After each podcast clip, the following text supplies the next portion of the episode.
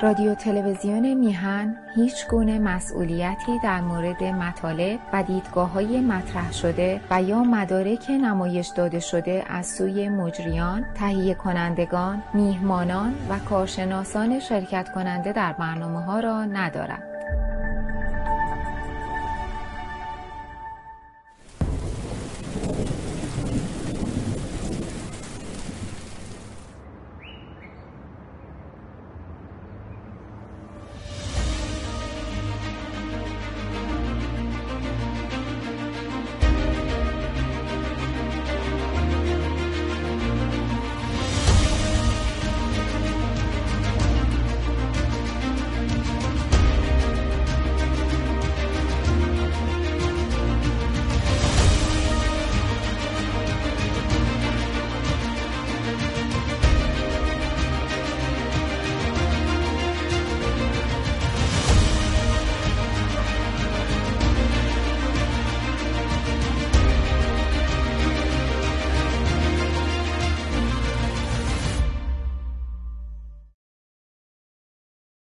درود بر شما.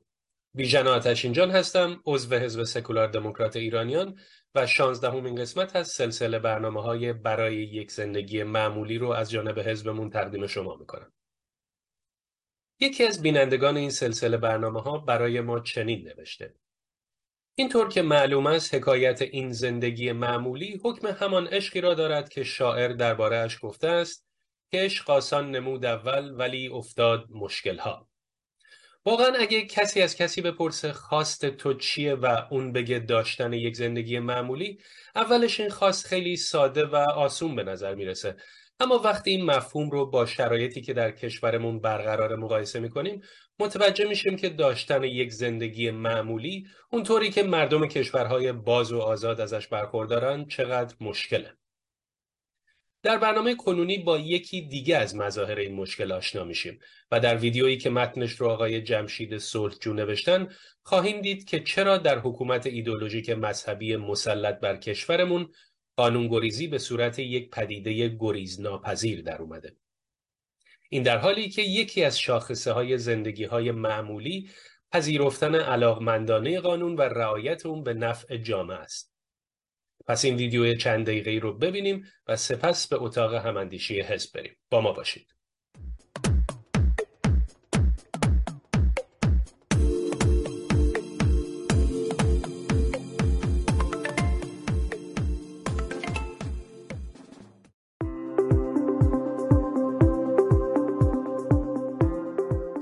از زمان قوانین بر سنگ نوشته همورابی در حدود 3000 سال پیش یکی از مسائلی که تقریبا تمام جوامع بشری باهاش درگیر بودن موضوع قانون شکنی یا خلافکاری بوده.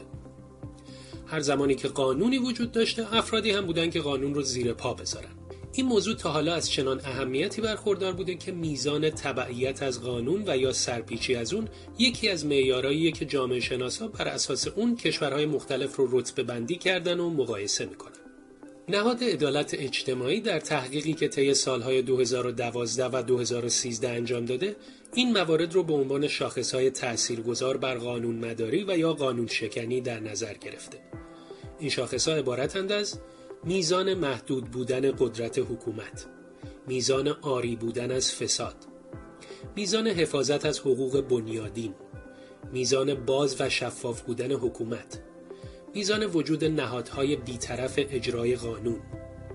میزان گستردگی عدالت شهروندی. میزان وجود و اعمال عدالت جزایی. مثلا میشه دید که بر اساس این تحقیق اگرچه حکومت اسلامی مسلط بر ایران از نظر اجرای سختگیرانه برخی از قوانین از امتیاز بالایی برخورداره اما قدرت حکومتی خودش رو در جهت حمایت از سوء استفاده کنندگان از قانون به کار می‌بره.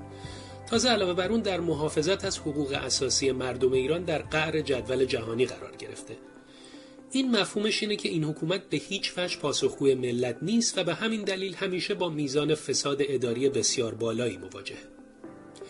در نتیجه با وجود دادگاه ها و مجتمع های غذایی متعدد برای شهروندان امنیت اجتماعی اونا فراهم نمیشه چون که این دادگاه ها تحت اعمال نفوذ سایر نهادهای سیاسی قرار دارن. یکی از سوالایی که محققین علوم اجتماعی همواره با اون روبرو بودن اینه که چه عواملی شهروندان یه جامعه رو ترغیب و یا وادار به قانون شکنی می‌کنه و چطوری میشه جامعه رو به سمتی پیش برد که در اون شهروندان برای رسیدن به اهداف شخصی یا گروهی خودشون نیازی به زیر پا گذاشتن ضوابط احساس نکنن. برای پیدا کردن پاسخ این سوال بهتر از اینجا شروع کنیم که اساساً چرا قانون به وجود اومده. واژه قانون که معادل عربی واژه فارسی کانون هست به مجموعه از احکام گفته میشه که از طریق مؤسسات اجتماعی یا دولتی به منظور تنظیم رفتارهای اجتماعی جامعه طرح و تصویب میشن و به طور خلاصه میشه اونا رو مجموعه بایدها و نبایدهایی دونست که افراد جامعه بناس بهشون پایبند باشن. توجه کنیم که جدا از ارگانهای رسمی حکومتی احکام دیگه هم به صورت نانوشته یا غیر رسمی وجود دارند که جزی از فرهنگ، عرف و یا سنت یک کشور، جامعه و یا حتی ساکنان منطقه کوچیک به حساب میاد.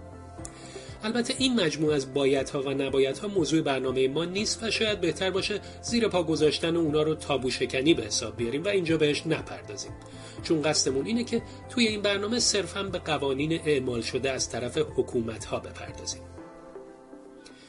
کیفیت این قوانین که در واقع وسیله و سیستمی برای تنظیم ارتباط افراد جامعه محسوب میشه به دو عامل مهم وابسته است. اول نوع حکومتی که در مورد قانون تصمیم می‌گیره و دوم افرادی که تحت سیطره اون قرار دارن. اگه بنای حکومت بر اساس حاکمیت ملی، دموکراسی، سکولاریسم، عدم تبعیض و اصول اساسی حقوق بشر بنیانگذاری بشه، اون وقت میشه افراد جامعه رو شهروندانی با حقوق برابر تعریف کرد که زیر چتر قوانین می‌تونن زندگی طبیعی مسالمت آمیزی داشته باشن. اما اگه حکومتی که بر اون جامعه سیطره داره قوانین خودش رو بر اساس یه ایدئولوژی بسته تنظیم و تصویب کنه طبیعتا آهاد اون جامعه هم نه شهروندان بلکه مردمانی با حقوق نابرابر یعنی خودی و غیر خودی یا همون نزدیک به حکومت یا دور از اون تعریف میشن. طبیعی که این نگاه متفاوت تأثیری عمیقا مخرب و ناعادلانه بر جامعه داره. زمانی که یه حکومت اساس حاکمیت خودش رو بر بنیاد یه ایدولوژی زمینی یا فرازمینی و نه بر بنیاد حاکمیت شهروندان قرار بده واضحه که احکام و قوانینش هم در راستای حفظ قدرت ایدئولوژیک و حمایت جانبدارانه از طبقه حاکم تنظیم میشه. چنین سیستمی سعی داره افراد جامعه رو فارغ از باورهای متکثر و متفاوتشون در درون دایره کوچیکی محصور کنه و اجازه نده که احدی پاشو از این دایره فراتر بذاره. اما در سر دیگه این رابطه جامعه قرار داره که با زور و سرکوب و تحمیل روبرو شده همچنان که حکومت به تدریج سرکوبگرتر میشه و در همون حال پایه های قدرت سرکوبگرش رو محکم می‌کنه جامعه هم اغلب به جای دست زدن به اعتراض و حتی انقلاب شروع به قانون شکنی می‌کنه. یعنی در این میان رابطه متقابل برقراره. از یک سو حکومت ارگانهای ناماشنایی مثل بسیج، سپاه پاسداران، دادگاه های انقلاب و نظایر اونا رو به کار می‌گیره و از سوی دیگه مردم غیر خودی چاره ای ندارن جز اینکه از زورگویی حکومت سر باز بزنن. اینجوریه که قانون شکنی ارتباط مستقیمی با وجود قوانین غیر طبیعی و زورگویانه داره. به ایران خودمون نگاه کنیم. مادامی که شهروندان کشورمون امت اسلامی محسوب میشن و محکوم به تحمل احکام غیر انسانی شریعت ساخته دست آخوندها هستن چاره ای ندارن جز اینکه قانون شکنی کنن و پنهانی به احکام تحمیلی تن ندن. مطمئنا این وضع می‌تونه عاقبت به انقلاب و رستاخیز و براندازی هم منتهی بشه. زمانی که شغلهای دولتی بین خودیهای ناشایسته و فاسد تقسیم میشن زمانی که برای انجام یک کار کوچیک اداری به رشوه دادن نیاز هست زمانی که شهروندان برای داشتن پوشش آزاد و دلخواه مجبور به جنگ با دستگاه دهشتناک پلیس اخلاقی میشن واکنش گریز از احکام زوری و غیر طبیعی امری طبیعیه. این وضعیت درست در مقابل یه زندگی معمولی قرار داره. در یه جامعه باز که در اون شهروندان فارغ از باورهاشون از حقوق برابر برخوردارن و رعایت اصل شایسته سالاری موجب شکوفایی اقتصادی و فضای امن اجتماعی میشه دیگه نیازی به زیر پا گذاشتن ضوابط حکومتی برای هر نیاز کوچیکی وجود نخواهد داشت.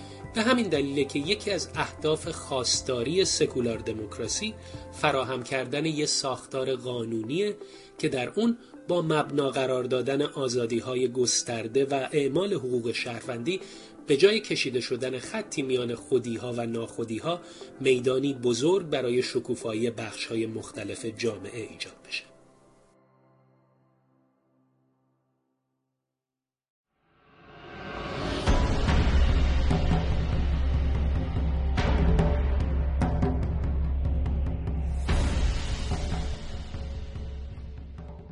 اگر شما هم مثل من کودکی و دوران تحصیل خودتون رو و البته دوران جوانی خودتون رو که در اون پا به بازار کار گذاشتید رو تحت سلطه حکومت اسلامی گذرنده باشید حتما می‌دونید که تمام نکات گفته شده در ویدیویی که دیدیم به نوعی تکه هایی از سناریوی زندگی تک تک خود ماست.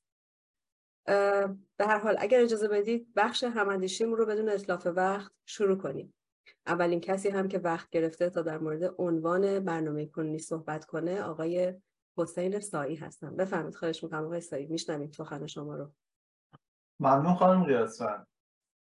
اول بگم که در ویدیو به زیبایی رابطه ایدئولوژی و نقشش در انواع قانونی که به وجود میاره و نهایتا مردم رو به سمت گریز از قانون سوق میده خیلی قشنگ بیان شده بود. ولی من خواستم که یه تحلیل کوچیکی از یه زاویه دیگه انجام بدم.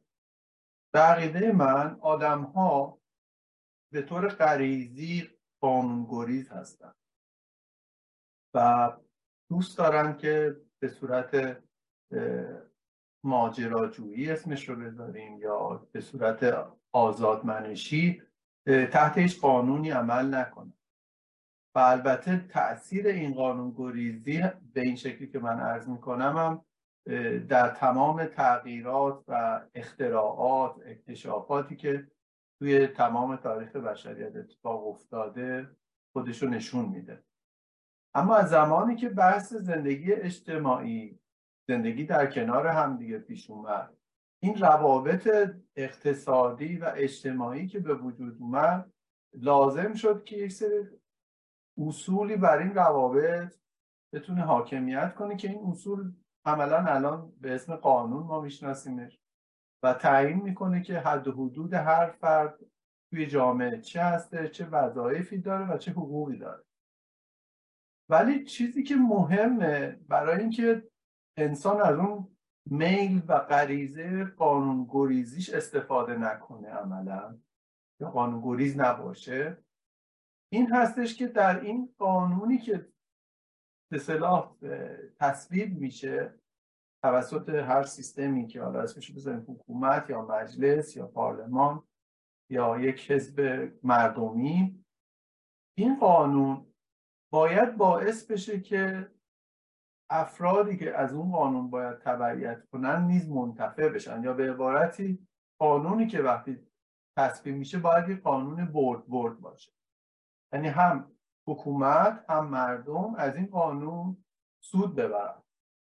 و هر جایی که شما ببینید این قانون به نوعی تصویب شده که یک یک قسمتی یک حالا چه حکومت چه مردم بازنده شدن توی مثلا نتیجه ای که از اون از تبعیت و اون انجام یا تبعیت از اون قانون. باعث باخت یا بازنده شدن یک طرف بشه. اون طرف همیشه شروع می‌کنه به قانون گریزی یا از اون مسئولیتی که اون قانون به عهدهش گذاشته شانه خالی می‌کنه و عملا شروع به قانون بریزیم حالا ببینیم که چرا چی پیش میاد که عملا یک جامعه به طور تعداد زیاد درصد بالای قانون گریزی توش اتفاق میافته. مثلا این کشور خودمون از زمانی که قوانین شرعی رو وارد قوانین اجتماعی کردن اون تفکرات ایدولوژیشون رو وارد کردن و از طرفی حکومتی که بر سر کار هست و قدرت رو در دستش داره اصلا یک حکومت معمولی نیست و زندگی معمولی رو از تمام مردم ایران دریغ کرده و ازشون گرفته. می‌بینیم که روز به روز در موارد بیشتری این قانونگریزی یا این عدم رعایت قوانینی که به صورت ناشایست و نا بدون اینکه به قولی مردم سودی ازش ببرن و فقط و فقط برای مردم باعث ایجاد مزاحمت هست این اتفاق میفته مدام این حجم و میزان این قانونگریزی داره بیشتر میشه. پس این خیلی مهمه به نظر من که در ایجاد قوانین نقطه برد برد و در نظر گرفتن انتفاع هر دو طرف و اون اشخاصی که باید از اون قانون تابعیت کنن نقطه خیلی مهمی هستش که عموما در سیستم های ایدئولوژیک و غیر دموکراتیک با توجه به اینکه منافع اون سازمان و اون ایدئولوژی اولویت اول قانونگذاری قرار می‌گیره باعث میشه که مردم اون جامعه به طور سیستماتیک قانونگریز بشن و از اون قوانینی که تصویب شده به ضررشون تبعیت نکنن. از من. از من تمام ببرسیم سپاسگزارم. خانم سارا فرزان بفرمید خواهش می‌کنم. ممنون و سپاسگزار از شما و دوستان عزیز. زمانی که ما صحبت از قانون می‌کنیم در واقع باید اول ببینیم که ما در چه کانسپتی می‌خوایم از قانون صحبت بکنیم و در در واقع در چه متنی این قانون تعریف میشه. اگر ما بخوایم نگاه بکنیم به بحث قانون باید در دو سایت بهش ببینیم. یعنی از دو بچ نگاه بکنیم به این مسئله. آیا داریم از قانون در حاکمیت های ایدولوژیک و دیکتاتوری صحبت می‌کنیم یا از قانون در حاکمیت های دموکراتیک؟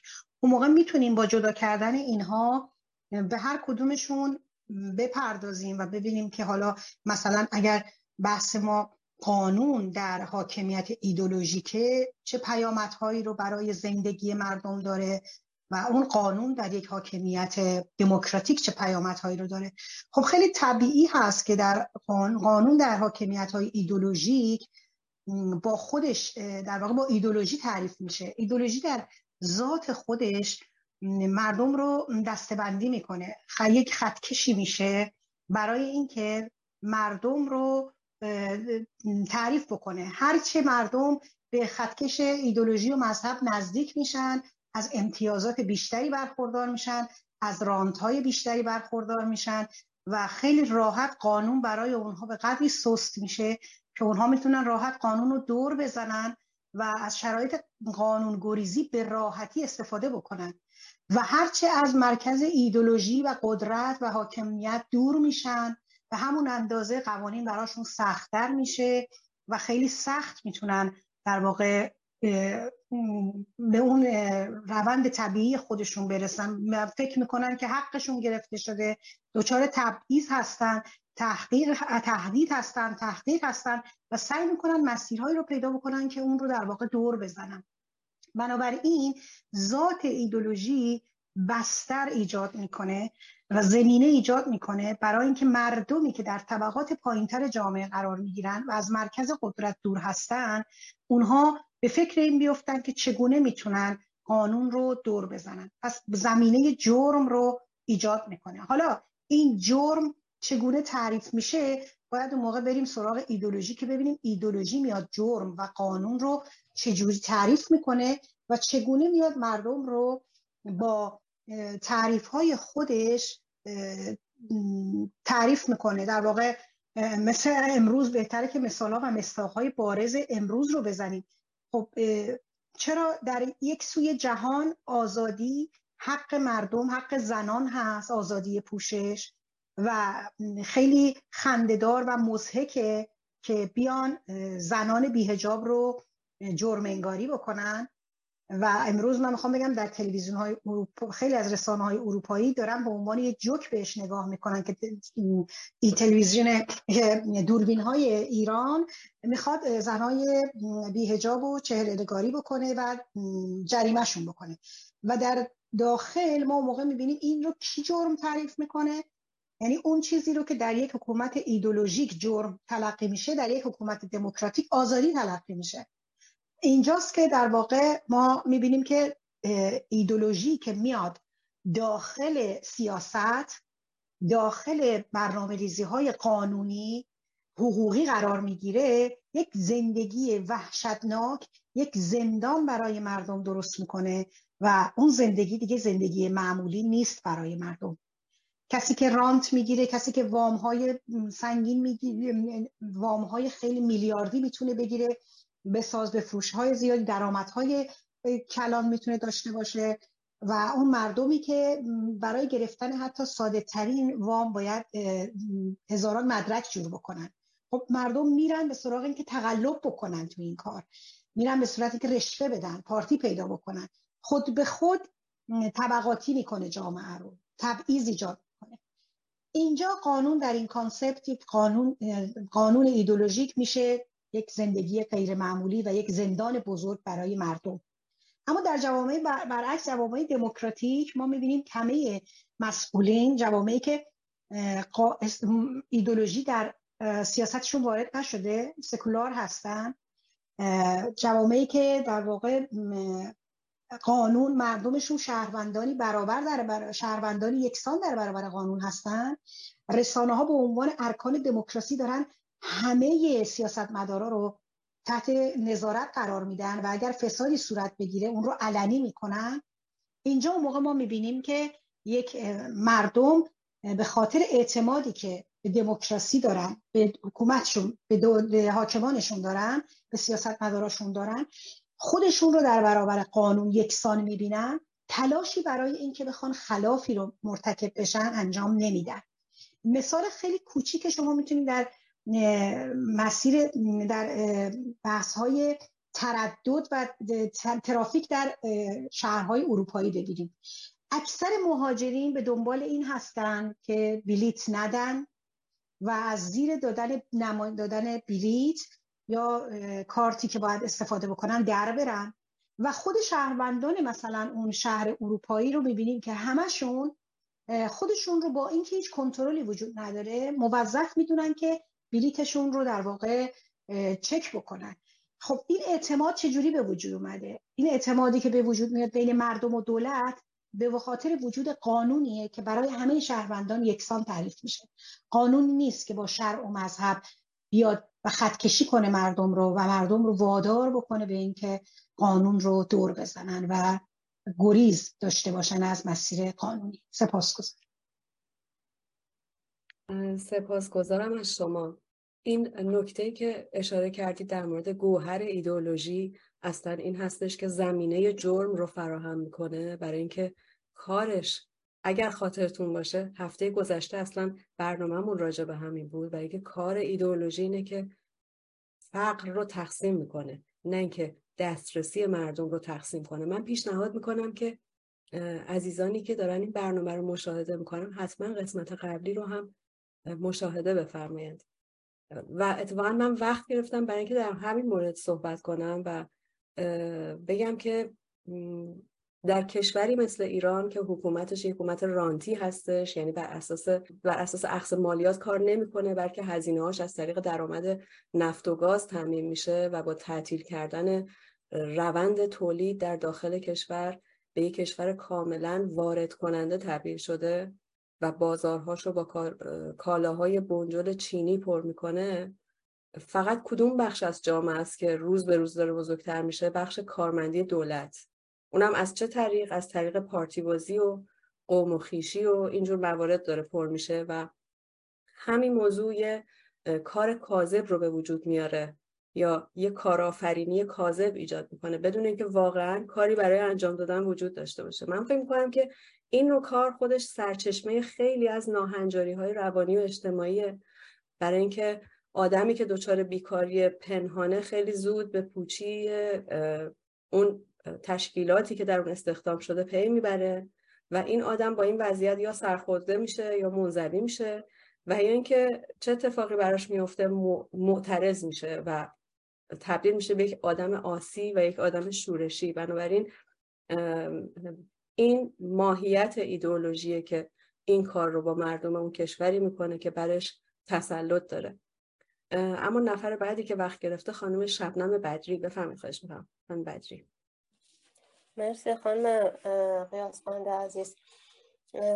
خب در کشوری که مردم زندگی معمودی دارن قوانین رو طوری وضع می‌کنن یا تغییر میدن که تا حد ممکن مطابق باشه با ارزش ها و باورهای کنونی مردم همون جامعه.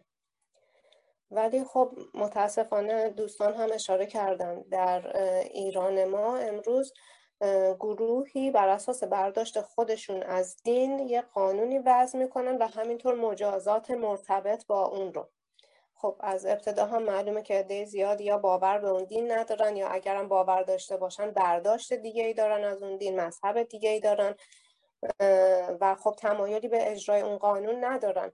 و اگر هم به خود اون قانون حالا عده باور داشته باشن با مجازات مرتبط با اون قانون مشکل دارن. ولی خب مضحکتر و مسخرتر هم این هست که روز به روز کسانی که میگن ما این قوانین رو بر اساس مذهب خودمون وضع کردیم. هم اون افراد هم وابستگان و بستگانشون روز به روز خودشون تمایل کمتری به اجرای همون قوانین دارن. و چون قدرت و امکانات رو هم در اختیار دارن از زیر بار مجازاتش هم خب می‌تونن فرار کنن. یعنی الان عملا مردمی دارن قوانین رو اجرا می‌کنن و در صورت اجرا نشدنش با مجازات روبرو میشن. که اونها رو مطابق با باورها و ارزشهای خودشون نمی‌دونن. و خب مسلمه تو این جامعه تمایل به قانون شکنی بالا میره که یکی از دلایل اصلیش همین هستش که مطابقتی نداره با ارزشها و باورهای امروزی مردم اون جامعه. ولی خب در مقابلش به خاطر اینکه این حکومت هم معمولی نیست میاد بیشتر جنایت می‌کنه. یعنی میاد مجازات های مثل اعدام رو که در نظر گرفته میاد در مقیاس وسیعتری اجرا می‌کنه. که الان هم اعلام کردن که مثلا در سال 2022 نسبت به سال 2021 75 درصد بیشتر اعدام داشته ایران. یعنی در واقع تو این سالهای اخیر همیشه رتبه اول رو داره. به خاطر اینکه خب مثلا تو سال 2021 می‌گفتن چین حدود هزار نفر اعدام کرده ایران حدود 300 تا. ولی خب جمعیت چین یک میلیارد و 500 میلیون نفر هستش و جمعیت ایران حدود 88 میلیون. یعنی تقریبا نرخ اعدام توی ایران حدودا پنج برابر هست نسبت به چین. تازه خیلی از اعدام ها رو این نهادهای حقوق بشری اعلام می‌کنن که جمهوری اسلامی اعلام نمی‌کنه. یعنی آمار خیلی بالاتر از این هم هستش. و دوباره به خاطر اینکه این حکومت رفتار نرمالی نداره و رفتار معمولی نداره کار دیگه که می‌کنه هر بار که مردم اعتراض می‌کنن به این قوانین. حالا در هر حوزه باشه این اعتراضات نه فقط سیاسی چه اعتراض باشه به وضع اقتصادی چه اجتماعی که در واقع متاثر هستش از قوانینی که تو این حوزه ها وضع شده دیگه. هر موقع که اعتراض گسترده میشه به جای اینکه صدای مردم رو بشنوه یه نهاد امنیتی اضافه می‌کنه به نهادهایی که داره. یعنی چند سال پیش بود فکر یکی از خبرگزاری های خودشون فارس وابسته به سپاه اعلام می‌کرد که در طول 20 سال تعداد نهادهای امنیتیشون سه یا سه یا چهار برابر شده. چون دیگه هر چیزی از نظر اینها مرتبط با هستش با امنیت که حالا میگن امنیت کشور ولی در واقع خب امنیت خودشون هستش. الان یعنی فقط وزارت اطلاعات و اطلاعات سپاه و اطلاعات ارتش و اطلاعات نیروی انتظامی و حفاظت اطلاعات سپاه رو خوب نداریم. دوباره حفاظت اطلاعات قوه قضاییه ستاد حفاظت اجتماعی قوه قضاییه. نمی‌دونم دفتر عمومی حفاظت اطلاعات فرماندهی کل قوا که حالا مسئولش رو مستقیم خامنه درمانده منصوب می‌کنه. همینطور غیر خیلی زیاد هستن اصلا نمیشه نام برد. باز خب مسلما نهادهای امنیتی و اطلاعاتی در کشورهایی که مردم زندگی معمولی دارن عمده کارشون حفاظت از کشور و مردم اون کشور هستش امنیت اون کشور و مردمش. ولی عمده فعالیت این نهادهای امنیتی و اطلاعاتی شده در واقع حفاظت از این حکومت دیکتاتوری اسلامی. در برابر مخالفاش که در واقع مردم ایران هستن. و خب موفق هم نبودن. یعنی این هم الان نهاد امنیتی دارن. باز همچنان اعتراضات ادامه داره قانون گریزی ها ادامه داره. به خاطر اینکه مطابق اون باورها و ارزش های حال حاضر مردم جوانای ایران نیستش. و این هیچ وقت تموم نمیشه این اعتراضات. هر چقدر اینها نهادهای امنیت رو هی تعدادش رو اضافه بکنن یا اینکه آمارها و سرکوب ها رو بیشتر بکنن. ولی خب با توجه به شناختی که از حکومت اسلامی داریم چاره راه رو که تغییر قانون هست مطمئنیم که انجام نمیده. برای همین مردم فقط تنها راه نجاتشون رو می‌بینن که این حکومت بره. مرسی ممنون. سپاسگزارم. آقای شمسدین دارابی بفرمایید خواهش می‌کنم. با تشکر از شما خدمتتون از شود. من موقعی که این ویدیو رو می‌دیدم یه تجربه که داشتم تو اداره و به چشم دیدم. این به ذهن من اصلا اومدش مثل یک فیلمی که با قسمت قسمت این ویدیو مطابقت داشتش. اول اینو ارز کنم که حکومت ایدئولوژیک وقتی که حاکم میشه. من اسم اون چیزی که میگن قانون میگم احکام حالا بر فرض فرض رو بر این بگیریم که همون قانون این حکومت تبعیض قائل میشه حتی در اجرای همون قوانینی که هستش. اینو به این دلیل ارز کردم. سال 84 بود که در اداره ما آقای احمدی نژاد که رئیس جمهور شد یه فردی اومد مدیر کل سازمان بهزیستی مازندران شد. ایشون در روز معارفه خودش اومد سویچ رو پرت کرد رو زمین گفتم من مثل شما هستم به من سویچ ماشین دولتی میدن خونه سازمانی میدن به من میگن برو تو اینو اصلا چنین چیزی نیست من عین شما هستم. همین فرد بعد از چند ماه در شهر ساری یک مجتمع بزرگی هستش به نام پرورشگاه که خدمتتون عرض شود هکتار، چند هکتار زمینش هستش. بخشی از اون زمین و خونه سازمانی رو غیر قانونی غیر قانونی یعنی مجوز ساخت داشت هیچی به نام خودش کرد.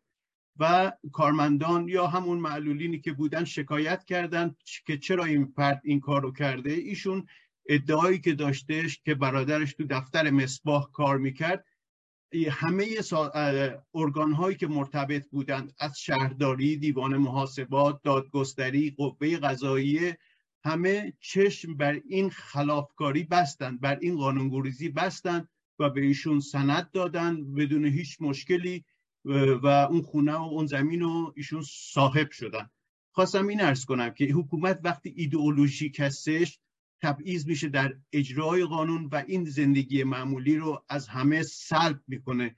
و همینطور ما دیدیم که یک فردی جزو مثلا خودی های خودشون بود چشم روی روی اجرای قانونی که حتی وجود داشت درست یا نادرست بستند و به یه امتیاز خاصی که به قول اون دختر آقای سفتر حسینی که نماینده مجلس بود در قبال اون فیش های حقوقی 500 میلیونی که داشت گفت پدر من حقش رو از انقلاب گرفت. یعنی اینا اینو حق می‌دونن و این امتیاز می‌دونن که بدن به طرف مقابل و ناخودی ها با شدیدترین وجه بهشون باشون برخورد میشه. مرسی از شما. سپاسگزارم آقای شهرام عباسپور. بفرمایید خواهش می‌کنم. منم فقط می‌خواستم بگم که این قانون گریزی رو خود حکومت که می‌دونید نهادینه کرده در جامعه. شما حساب بکنید که در قوانین بین الملل شما ببینید که اینا در این چهار سال چه کردن که این تحریم ها بهشون تحمیل شد. و فرض بکنید که آتش زدن پرچم که یک پرچم می‌تونه نماد باشه برای هر کشوری. شما ببینید در هیچ کجای دنیا در کشورهای مدرن پرچم کشور دیگه رو آتیش نمی‌زنن.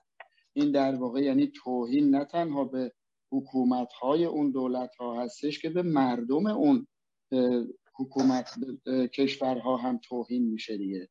تنها کشوری که یا کشورهایی که مثل جمهوری اسلامی پرچم آتیش می‌زنن همین کشورهای مسلمان ایدئولوژیکی هستن مثل فلسطین مثل حزب الله لبنان و غیره و غیره.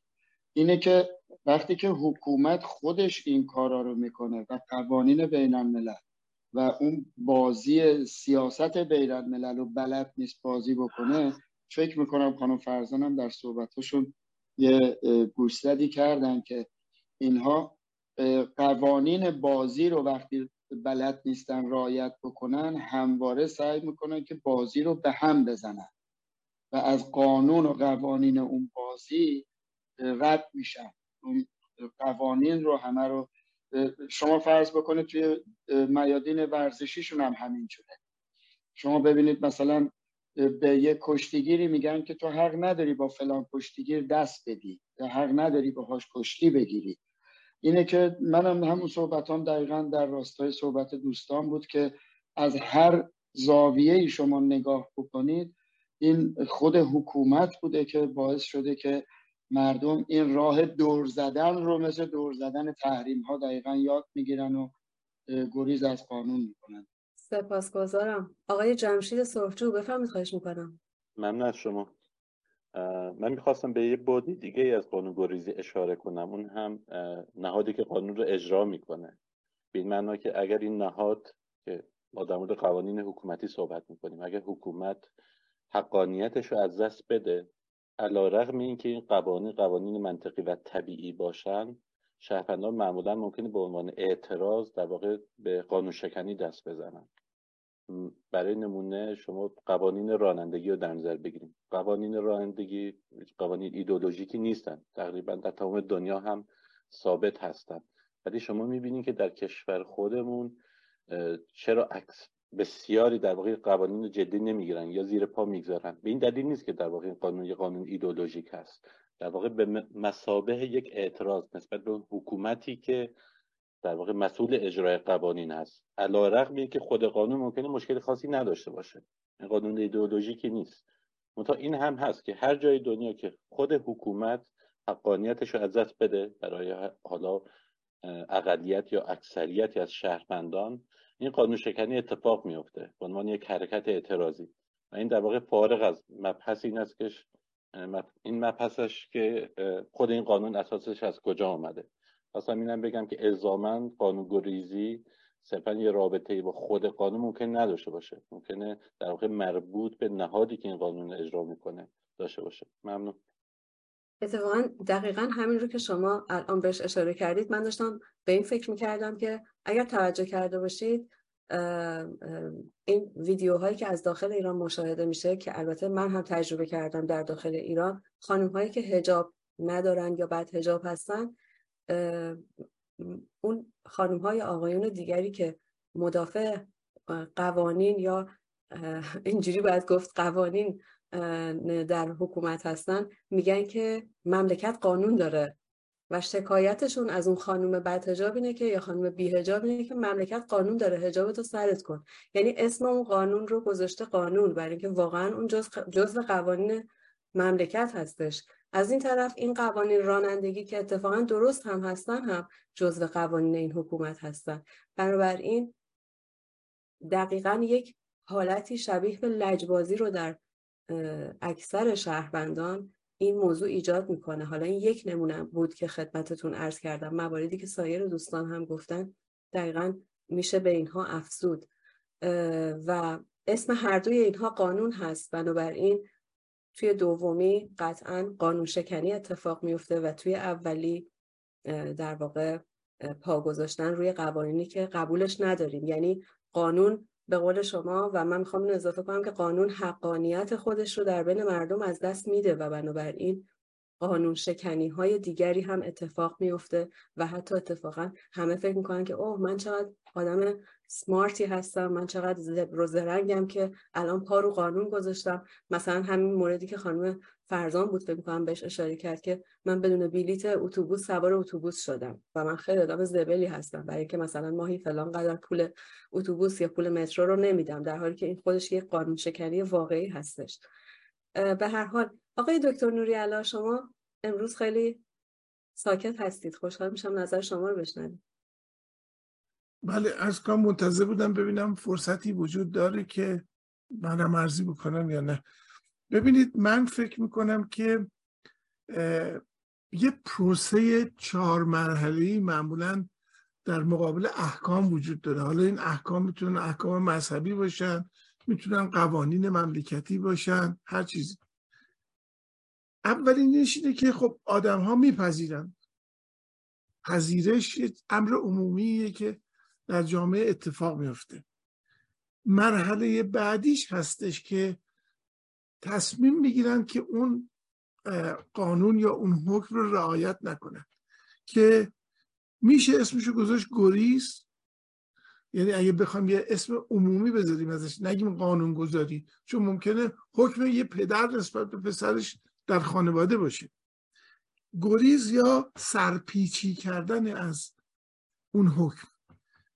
بعد از اون هستش که ما پا به مرحله اعتراض به اون حکم می‌گذاریم و مرحله چهارمش اینه که اون اعتراض ما رو میرسونه به مرحله مبارزه کردن. یعنی در هر جامعه شما می‌تونید این رو ببینید که اشخاص چگونه از یه مرحله به مرحله دیگری می‌رسن. در این حال این مرحله گریز و اعتراض و مبارزه خودش می‌تونه سه حالت داشته باشه. اولش قضیه کاملا فردیه. یعنی افراد به خاطر اینکه از در مقابلی حکمی ناراضی هستند شروع می‌کنن که گریز زدن یا سرپیچی کردن نسبت به اون حکم.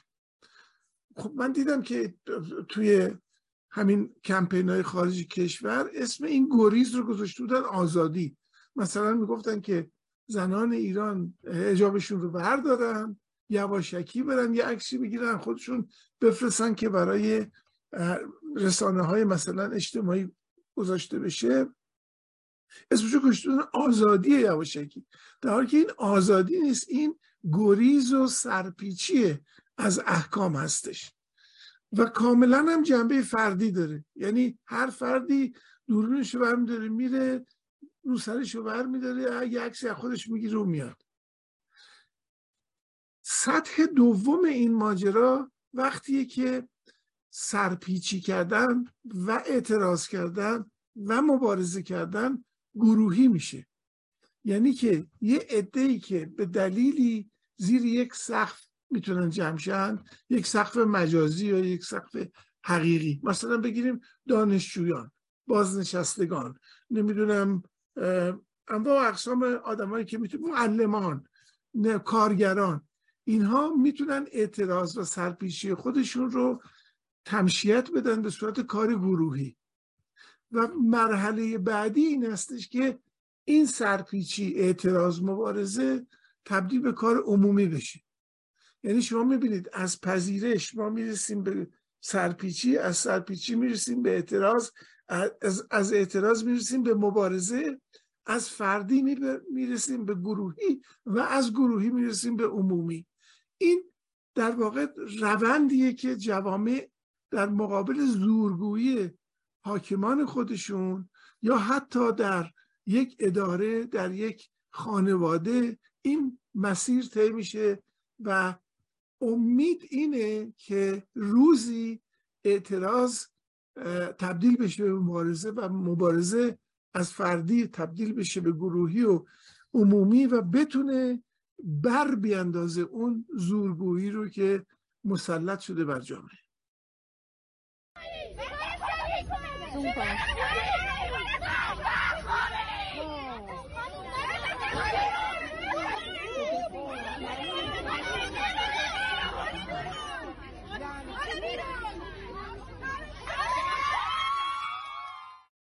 شهدا برقش همانا حافظ جان مال ناموس مملکت باشن خب این خانم دوست داره با این برخورد لباس بپوشه تمام شد. به من ربطی نداره.